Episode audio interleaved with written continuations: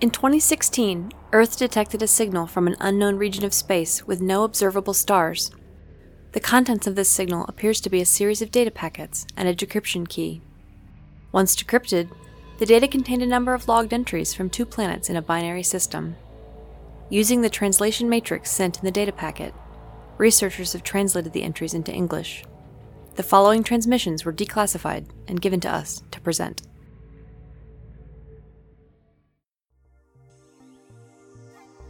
Log entry Hymavina 16, 2275, 75th year in the Age of Ascendance. Hey, hey, Jisto. Don't worry about your father. He's like all fathers. Besides, what is he really going to say to his kid's friend? When my father meets my friends, he has two topics of conversation the weather and farhoons. I think he never knows what to say. My mother, on the other hand, is more of the social parent. I have friends that still regard my mother as a second mother to them. Oh, she loves it. I can tell by the way your father speaks about you that he's incredibly proud of you, and I can see why you strove to work so hard in school. I imagine that he set some pretty high expectations. I understand that very well. My grandmother still pushes me to chase the next gust of wind, but I guess if we didn't have those people in our lives, we would not be where we are today. It's great to hear how well you're doing the diplomatic corps, and I'm happy for you, but I'm not surprised. You always succeed in everything you do. I assume by the time you receive this message, you have already returned from the southern coast. What did you end up finding? To answer your question about the volcano, yes, the eruption was natural. You almost sound suspicious enough to be a Yothian. That's probably my fault. The Twin Sisters mountain range is part of a network of volcanic rifts that cross the entire planet, and there are probably hundreds of dormant and active volcanoes. Hymavina is a geologically active world, and aside from volcanoes, we have Jarlskalfi, avalanches, geysers, and hot springs. And that's just on the ground. The atmospheric phenomenon, including the astral lights, can be stunning and mystifying. Hymavina is very much alive, and my people have grown attuned to her rhythms. Some say she even has moods. Many believe that the Siddhis Anda was a direct result of us failing to care for our world, and Hymavina retaliated by killing most of our population. She's a fascinating world, but she's not always kind. You're right to comment that death outside of the normal circle of life is very personal to us. I don't mean to imply that death does not impact your people as well. But our cultural traditions stem from the aftermath of the Siddhis Anda. We don't exactly know how many were lost, but we know it was nearly everyone on the planet. We will mourn the 27 who died in the aftermath of Anaphiel, but we also honor them because they died saving others or continuing to send data even when there was no hope they would survive. I want to believe that says something good about us, but it probably means that we're always getting into trouble and getting lucky in the end.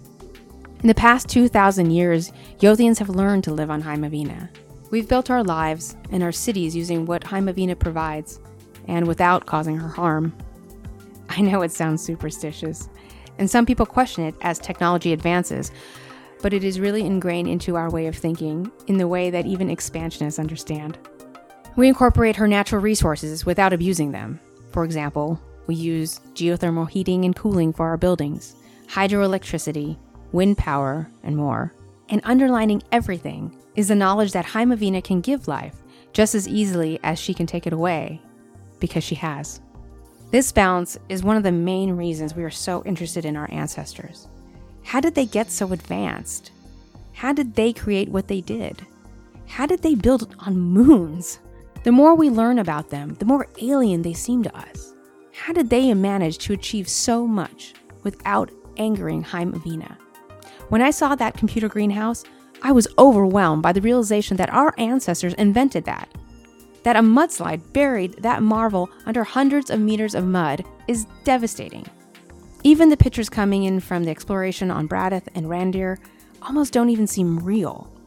Every time I see them, I have to remember they're not sets from an astrofiction broadcast. anyway, so you have food shortages, sanctions, and blockades. That sounds like terrible challenges to face. I think I hear hope in your voice that things may be stabilizing, and that in turn gives me hope. But sometimes hope isn't enough. I've been thinking about food production on Hymavina. I was home not long ago on vacation and spent time with my parents in their greenhouses. What? I'm a farmer's daughter after all. Anyway, Have you considered constructing greenhouses? I'm probably not saying anything you don't already know, but a greenhouse is an enclosed space, usually made of glass or other clear material, that is climate controlled so plants can grow year round or in places that plants don't normally grow. Traditional greenhouses on Heimavina rely on sunlight to keep the interior warm, even in winter. In the last hundred years or so, we have built larger industrial facilities that have artificial lighting and irrigation that mimic the preferred growing conditions for specific plants. Inside the greenhouse, plants can be grown in the ground, in boxes, or even in containers full of water and nutrients. The facility can be set up to support almost any type of plant. Food grows much faster than normal due to stable temperatures and nutrients. You mentioned how much of the continents on Vela rely on each other for food. A greenhouse could give some independence to areas that don't produce as much food. Also, they can be built pretty much anywhere. We have a lot of these structures on roofs of buildings in cities across Heimavina. The weather can be extreme on this planet, and a greenhouse is almost essential for our food production. My parents met in school while they were both working on a project, researching large greenhouses for fruit tree production, and ended up designing a new type of greenhouse that allows the trees to grow faster and still yield a large amount of food. Now they own one of the largest greenhouse operations in the capital region. They give tours through these particular greenhouses, and it's like walking through an edible forest. My father likes to remind my grandmother how successful this has been, and often mutters under his breath, not bad for playing in the dirt when she can't hear him. Well, I guess you can take the girl out of the greenhouse, but you can't take the greenhouse out of the girl. This is probably way more than you ever wanted to know about food production in Heimavina, but maybe it'll be helpful. I can't wait to tell my news director that our broadcast got such wide play on Vela. I think Eric and I can leverage that for a salary bump. All kidding aside, I'm happy to hear that our tragedy helped bring the council and other groups together and began to look at the bigger picture I'm sure the process will be slow and not without setbacks, but you can't sail the world if you never leave the dock. However, if someone discovers a way to predict volcanic eruptions, I'm sure EC would be very interested to hear about that. Take care of yourself out in the open waters. Irja. Log entry Vela 16, Vela Rotat 2597, Cycle 4 of the first annual. Dear friend Irja, Unfortunately, I am still out in southern Sonoth on the coast for this signal source extraction. The whole process has been taking up so much time. They needed to assemble all of the teams involved and essentially construct a field laboratory in order to coordinate all of the efforts. I could probably go into all of the details of building an entire laboratory encampment in a remote region, but I feel you already know what that's like firsthand. There's a lot of hurry up and wait involved with getting the right people in the right place. I made sure to keep Father updated on the progress and let him know that I would handle communication. He wanted to send you something back after the latest reply. I believe he said, She's clearly speaking to me and not you. So, given the conclusive evidence presented, I should be the one to reply. I told his assistant to show him the latest findings from our signal research here, and that has apparently distracted him enough to let me send this back to you. I think he may be more excited about this research than I am, and I'm very excited. The work your school has done with the greenhouses sounds fascinating. I know that some smaller greenhouses are in use around Vela, but the weather has never really allowed us to grow the scale of them enough to be a significant source for food production. I have mentioned your descriptions to some of the scientists and engineers on the diplomatic corps that are involved in building out the laboratory, and they are sending messages back to La'ar to see if some sort of information exchange can start with Heimavina. This could help a lot with some of the import issues, but I'm not sure how Chonar will feel about it. Food is a primary export for them, and if we start using help from outside to undercut that, it could cause more problems too. I guess it's a matter of finding the right balance to make everyone happy. At least the diplomatic corps will have plenty of work, right? So I'm sure that you're nipping at the bait to know what we've found. I can just imagine you screaming at your terminal, What is the signal source? Well, I will explain that just after I talk in depth about the process of milking a Saki. Kidding. The signal source that we found was a sea slug named Irja. Okay, also kidding. The dive team managed to locate the source and are preparing to bring it up to the surface. The imaging devices have captured some stunning photos of the device, and it looks amazing. It also looks a lot like a satellite, though not any type of satellite that we've ever seen before. And it looks like it's been down there for a very long time. Some of the local Velans have said that there are a few stories about a star falling from the heavens. I know, I know this sounds familiar, but this one landed here, near the coast, which doesn't track with any of the ancient myths of the origin of La'ar. And this only happened within the last few hundred rotats. They say that a group of Velans all got together to investigate, and, knowing what happened in Senoth, they were terrified of the star and hauled it off on a skiff. They took it out into the sea and dropped it into the ocean. We have sent a team out to try and find where a possible landing site could be, but it looks like all information about it sank with the device. I'm starting to wonder if we should be less worried about something like a volcano spouting up and more worried about all these stars that keep falling down to Vela. The markings on the object look very strange and not in any language that I'm familiar with. We have been sending images back to La'ar, and the teams there are swirling with excitement, father included. Once the device is recovered, we will be packing it up as best as possible and preparing it for transport back to La'ar. Because of the sensitive nature of the device, they have ruled out taking it via air skiff, so it will be loaded onto a skiff and I will yet again be sailing back home. Between that and the railways to La'ar, the entire journey will take a few annuals. I've been focused so much on the research here, but I'm distracted with the idea of all the findings you mentioned with Bradith and Randir. Did they manage to get a manned mission to the moons yet? There has been talk of looking into sending a Velan up, but I think we're still a ways off. It's a nice distraction to think about the idea of waking up on a different planet. It keeps my mind off the upcoming skiff voyage. If I keep it up, hopefully I won't lose my lunch again. You know what's worse than badly cooked sea kelp souffle? Tasting that same sea kelp souffle coming back up. Thankfully, the new weather satellites that we have launched have been keeping an eye on the storms in the region, and we should have some smooth sailing back to Senoth. I often wonder how the ancient Velan sailors ever managed to get anywhere without knowing the weather patterns. Some of the old timers we have met here on the coast say they can feel it in their fins when a storm is coming. This just causes blank stares from the scientists here. I don't know, maybe some people are just made for sailing. I am not. May the waves guide us, but may they do it smoothly. Jisto.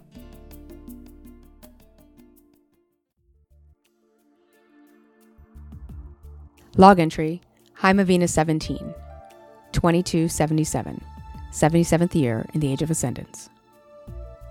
Hey, hey, Jisto. Happy 30th anniversary. Can you believe it? It has been just over 30 years since you sent me that first message. If you were here on Hymavina, we would be having a party. Our friends would be giving a myriad of toasts, and there would be lots of drinking, dancing, and storytelling. It is celebrations like this that the simple stories take on legendary characteristics. I'm sure most of our best tales share similar histories. And of course, there would be food. Jisto, anniversary feasts can be quite exquisite. But sadly, you're not here, so it's just me and you for the final toast. When you're reading this, imagine me standing up with a glass, my hand in a fist over my heart, looking at you. And then I would say, I'm glad we are friends, Jisto. I'm glad that your father brought that signal system so we could meet. You have been there for me through a lot, and I honor you. You are family, blood, and soul. Jisto, thank you for your friendship. You would then stand, clasp my hand, and we would say, Vinder till anda, which means friends to the end. And then we would down our drinks and everyone would cheer. This, of course, would be followed by lots of cheering and more drinking. It's even more rowdy than I'm describing, but these are not parties to be missed. Even the shyest Mana will attend. It's fitting that the epic part of our story that this joyous anniversary comes at a sad time too. Luna passed away a few months ago. She was over 30 years old, which is a pretty normal lifespan for a Farhun. She was getting pretty old, but she went the way she loved best getting fed fermented shark meat in front of the fire and getting her big belly rubbed. What a goof she was. she was my pet, my companion, but most importantly, she was my friend. Everyone seems to have a Luna story when they find out she's passed. It's pretty sweet how many people she touched, or slobbered on. I'm getting misty again. I miss that fur ball. My father keeps threatening to bring me one of his. Yeah, he only gave one away to the neighbors. He kept the others. It's really hard to say no, but I think I will wait. My neighbor Lars has a male Farhoon that I watch when he's gone for work. Floki is actually bigger than Luna, and I'm embarrassed to say, way more well behaved, even though he's only a couple years old. Floki is currently up on the roof with me, laying at my feet. If this was Luna, she would be lounging on the chair with me, or attempting to get into my lap, or resting her huge head on my keyboard. But Floki's just there. He's a very sweet boy, walks without a harness, and won't dive headlong into any body of water, which is good for Lars because he's a racing Segbet designer. He's currently out testing the new Segbet for the annual Reka Saber race. Anyway, according to Lars, Floki just sits on the deck with his head turned into the wind, like a little sentinel watching over his water. no way Luna would have done that. I had to harness her down the last time she was on a Segbet. She even pulled the cleat straight out of the deck to jump into the water. Luna. So, your team found an ancient satellite. That's incredible. Is this different from the stories about the legend of the star that landed on La'ar? I guess it proves we were both right, that it was just a satellite and not a star. We have never found anything from another planet before, unless you count our ancestors, who are so far removed from us they essentially feel like aliens. Even Velans seem like neighbors in comparison. Speaking of the ancients, ECAL landed on Bradith. I watched the landing from the JCN studios, and it was such an incredible achievement for all Mana. Watching the first steps as I walked around the station was an incredible experience. It is much larger than we ever imagined. Multiple landing pads, airlocks, and freestanding structures. It was overwhelming. It was disappointing, but not surprising to discover that the doors on the station were locked. Fortunately, cooler heads prevailed, and nobody hooked up a random power source to open a door for fear of breaking yet another piece of ancient tech. ECAL chalked this up as a recon mission and has already announced plans to bring more equipment to break into the facilities. The excitement is unimaginable, Jisto. People are practically demanding that ECAL violate the safety protocols to get more equipment up there. I can't wait to tell you more about this. Safe journeys back to Sonoth area.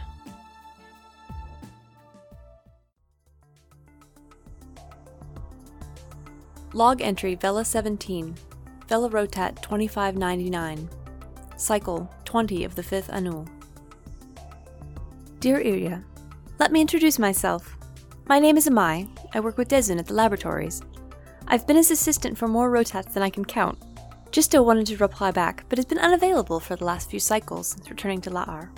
Shortly before Jisto's return, Dezun became ill. The doctors here are trying to figure out what's wrong, but haven't yet. It's possible that his sickness is just due to age and the stress he's been putting on himself lately. Jisto has stayed by his father's side at the clinic since his return. Dazin seems to be on the mend and expected to make a full recovery. I think Jisto coming home, so Dazin doesn't have so many things to worry about, has helped. We're very sorry to hear about Luna's passing. Since becoming Dazin's assistant, I've been involved in all the transmissions and communications with Jisto for, for many rotats, so I, I feel like I know you. Is that strange? Luna meant a lot to all of us here, I took your transmission to the clinic and read it to both Jisto and Dezun. Jisto actually got up and stepped outside for a while. Since we don't tend to keep animals here, I think it affected him a little more, because he felt like Luna was a shared experience between you two. I know he's talked about Luna quite a bit. I think the concern about Dezun also has him a little more emotional. I hope that Floki's keeping you in good company. He sounds like a good companion in your time of need.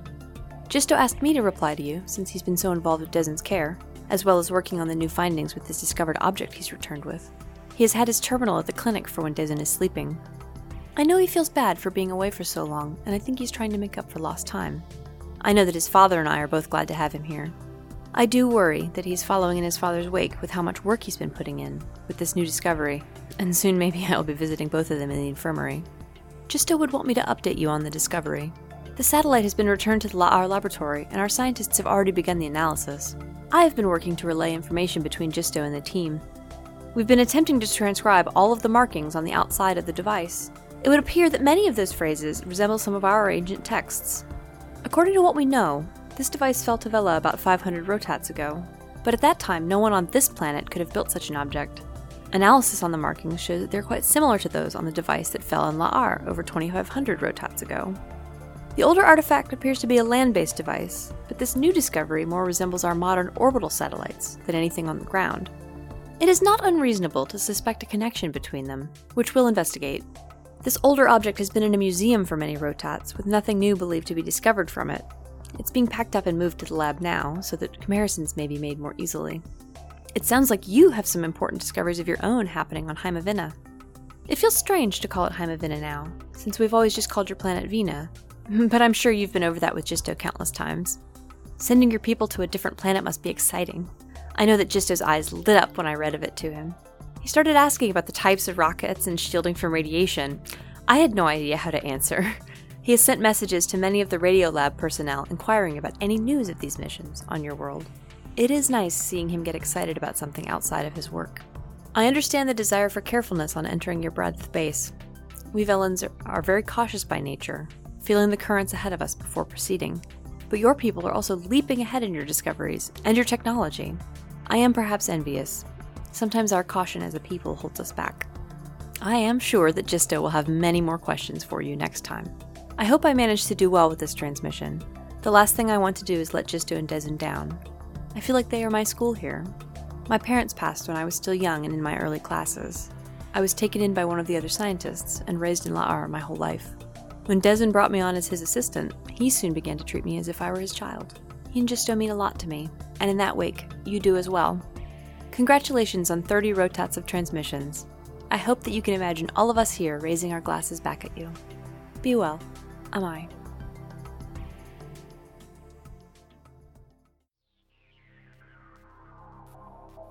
Log entry Heimavina 18, 2279, 79th year in the Age of Ascendance. Hey, hey, Amai? It's very nice to meet you. Thank you for writing to me while Jisto was helping his father. I would have been concerned if there was a gap. I always worry about him working too hard. It's good to know that I'm not alone. I'm also glad to hear there's someone there to help them both. Like father, like son, I guess. I doubt you have let them down. They've both spoken very highly of you. My message for Jisto is after this one. Thank you again, Amai. Hey, hey, Jisto. I'm sorry to hear about your father. Please send my love to him and let him know that I'm thinking about him and I'm sending him well wishes. Hopefully, he's already been released from the hospital and has made a full recovery. Speaking from personal experience, I always seem to heal faster when I'm in my own place rather than in a hospital or a clinic, especially when recovering from hypoxia. The machines, the drugs, the treatment rooms. Ugh. It makes me shudder to think about it, and everything seems to make it worse than the initial diagnosis. Nothing is better than my own bed, with windows open, or out on a segbit, feeling the crisp sea breeze fill my lungs. Since Anafiol, there has been a spike in the number of hypoxia cases, even at lower elevations like base camp. I've made it a point to visit patients once a month who have been diagnosed with it to help them through the process. I take them up to the rooftop garden, walk the grounds, really anything to get them out of those awful hospital beds and away from the nurses and doctors. I guess you can say it's my celebrity cause. But as you know, for me, this is more personal. Sometimes knowing that someone else has gone through it before helps. Like, yes, it's normal to feel this way. I tried to bring Luna once, but she was far too much for the patients. She was not, well, she was not the most well behaved Farhun. Boundless energy with few boundaries. On the other thumb, Floki is a complete gentleman, and he is a doll with patience. When you can't breathe, I think it's calming to feel that lean of a giant fur ball against your leg. It just relaxes people. Maybe your father got better because you were by his side, helping him remain calm and to heal. I like to think of it like that. Well, I have good news. Lars and I got married about a year ago, and we're going to have twins. When we first found out, we were both a bit shocked at the fact that we would have to figure out two babies at the same time. But as we've gotten used to the reality of it, we both think it would be great for the babies to have a sibling. As I've told you before, Mana usually only have one child. Twins are not unheard of, but they're definitely rare. And as the one carrying both, I can say it's rare. At work, it's been fun to watch the JCN stylists try to decide if they want to cover my pregnancy with larger clothing or the studio desk. I finally told them, I'm pregnant. I think it's obvious to the audience too. I'm hardly the first pregnant reporter. They mostly let me do what I want these days. The whole thing with the flutter really broke them. I don't think I've seen my parents this excited since I got into the academy. Lars' mother lives in Hopnina, and so she's always coming by to check on us. His father was a professional Segbit racer. He was killed in a crash when he was a kid. The accident pushed Lars to become a Segbit engineer. Anyway, his mother in law is very sweet, and she's become fast friends with my mother. I fear the size of the naming ceremony with these two. I was barely showing when they had already picked out a venue. It's probably good that we're having two. This way they can share. Lars and I moved into a larger flat in the same building complex. We liked it here so much it just made sense. The new place has a private rooftop terrace, more space and rooms, plus a better view. The parents, mine and Lars's mother, have all claimed rooms, saying that's where they will stay when they visit. I want to protest, but free childcare is still free. We have a nanny already lined up, so the parents will be doting grandparents instead of babysitters. Parents. Hmm? These poor kids' feet are probably never going to touch the ground because they'll be held all the time. All right, what can I tell you about Bradith? ECAL has another launch scheduled this month with equipment that can work in a low gravity, airless environment. Amusingly, even with all of ECAL's planning and preparations, my sources say that they almost forgot to test some of the equipment. Talk about plugging random power sources into things. ECAL is boosting several prefabricated shelters up to Bradith, similar to the ones we use above base camp, but with additional radiation shielding, airlocks, and some light armor plating to protect the hulls.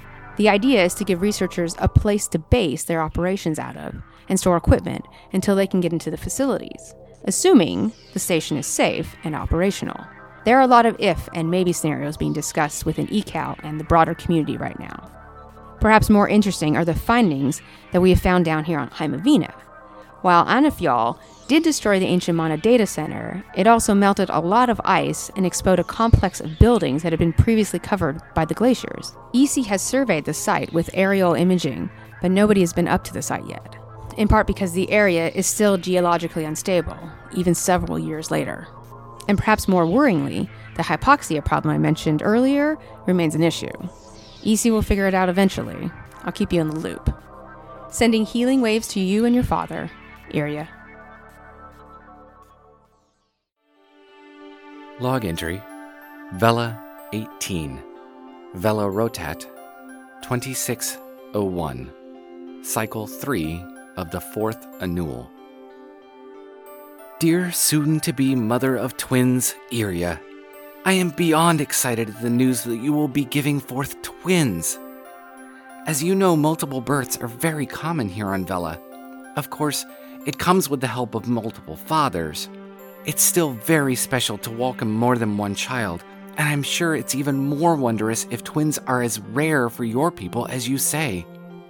I'm very happy that you and Lars are together and making a school for yourself.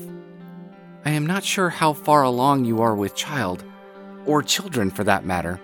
But I would hope that in the two rotats that have passed since you wrote, that they are healthy and causing you all the trouble that a young mana can give. How was your naming ceremony? Is it too late to make suggestions? The two rocky bodies around Vela are named Chone and Chona, which roughly translates to brother and sister. Get it? They're twins. I guess that wouldn't work if you had two boys, or two girls, though. I wish there was a way that you could send pictures over these transmissions. I would love to have seen all of the festivities. Maybe someday. Father is doing much better now.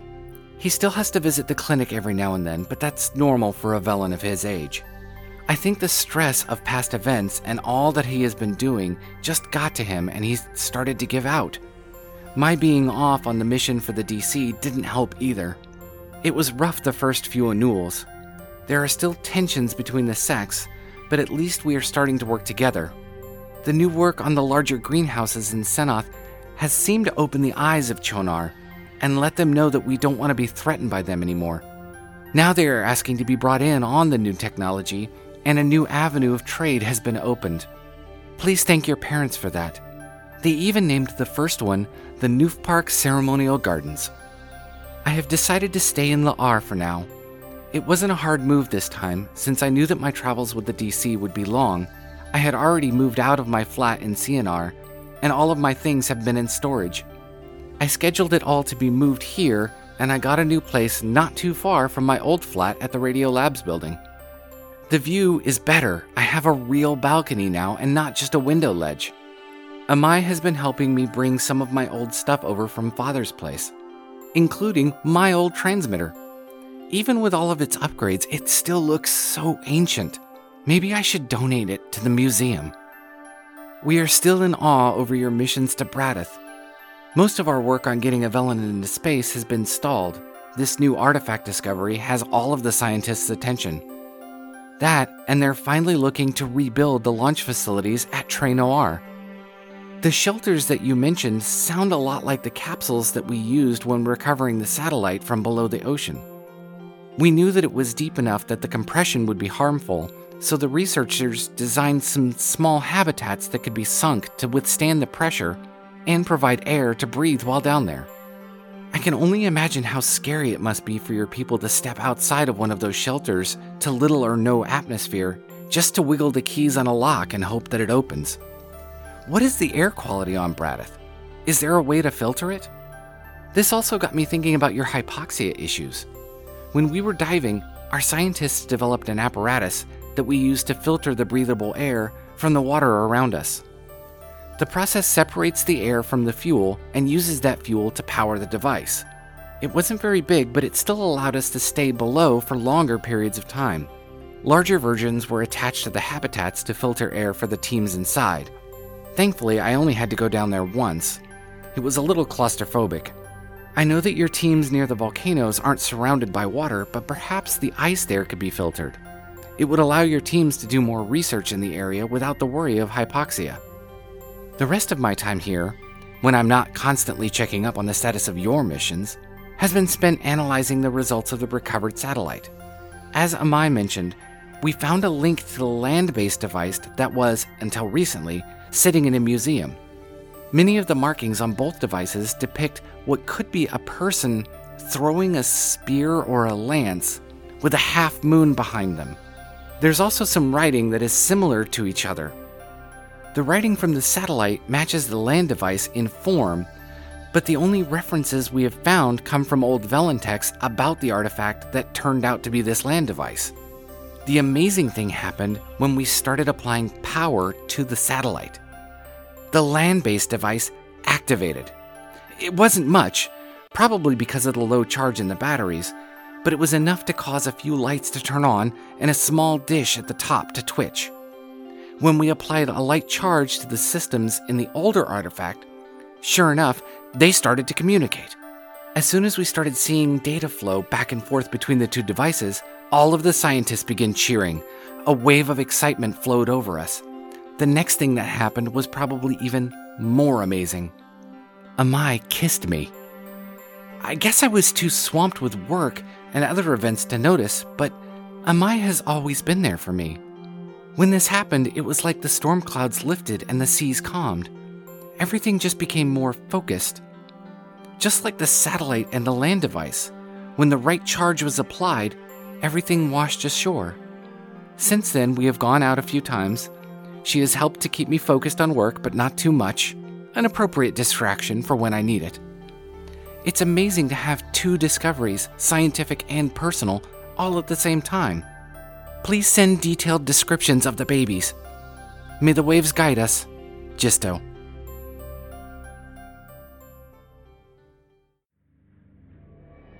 You have been listening to an episode of Binary Saga. The part of Jisto has been read by Steve Petruccelli. Irja is read by Vanessa Shannon Anderson. Amai is read by Sarah Boyle. Music by Eric Matyas and soundimage.org. For more information, visit binarysaga.com.